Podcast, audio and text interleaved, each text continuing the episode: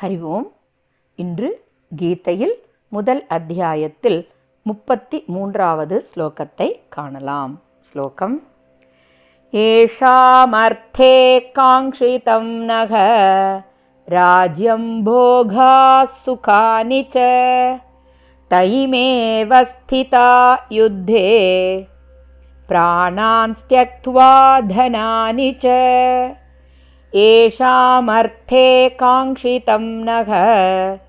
राज्यं भोगा सुखानि च।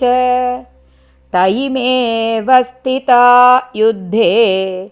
प्राणान् त्यक्त्वा धनानि च। श्लोकतिन् अन्वयक्रमम्। येषामर्थे नः। राज्यं भोगाः च सुखानि काङ्क्षितं ते பிராணான் தனானி इमे च त्यक्त्वा யுத்தே அவஸ்திதாகா ஸ்லோகத்தின் பாவார்த்தம் எவர்களுக்காக நாம் அரசையும் போகங்களையும் சுகங்களையும் விரும்புகின்றோமோ அவர்களே தமது உயிர் மற்றும் செல்வத்தின் மீது ஆசை ஆகிய அனைத்தையும் துறந்து போரில் நிற்கின்றார்கள் ஸ்லோகத்தின் தாத்பரியம் அர்ஜுனன் க்ஷத்ரிய தர்மத்தை மறந்து போரிலிருந்து பின்வாங்க காரணம் என்ன என்பதை இங்கு காணலாம். குடும்பம் என்ற அமைப்பு உறவினர்களை கொண்டதாகும். குடும்பத் தலைவனுக்கு குடும்பத்தின் மேல் அக்கறை இருப்பது அவசியம்.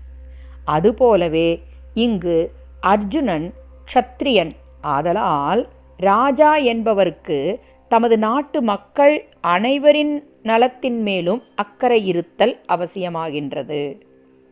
தனிப்பட்ட சுகத்திற்காக அரசு சுகம் போகம் இவற்றை ஒரு ராஜா விரும்புவதில்லை. உறவினர்கள் நண்பர்கள் அன்பர்கள் நாட்டின் மக்கள் என அனைவரின் நன்மைக்காகவும் அனைவரும் இன்புற்றிருக்கவுமே போரிட்டு அரசை அடைய விரும்புவர்.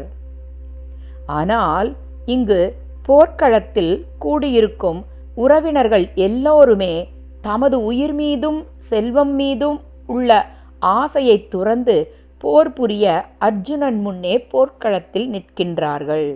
இந்த போரில் இவர்கள் அனைவரையும் இழக்க நேரிட்டால் என்ன ஆகுமோ என்று துக்கப்படுகின்றார் அர்ஜுனர். மேலும் எந்த உறவினர் பொருட்டு போரிட்டு வெற்றியை பெற வேண்டுமோ அவர்களே இந்த சுகங்களை அனுபவிக்க உயிரோடு இருக்க மாட்டார்கள் என்றால் இந்த போரினால் என்ன பயன்? அவர்களுடைய செல்வத்தையும் அவர்களுடைய குடும்பத்தையும் உயிரையும் துறக்க தயாராக இருக்கின்றனர் என்பதனை போர்க்களத்தின் காட்சியின் மூலமாக அவர்களின் திடமான மனநிலையை அர்ஜுனனால் உணர முடிகின்றது.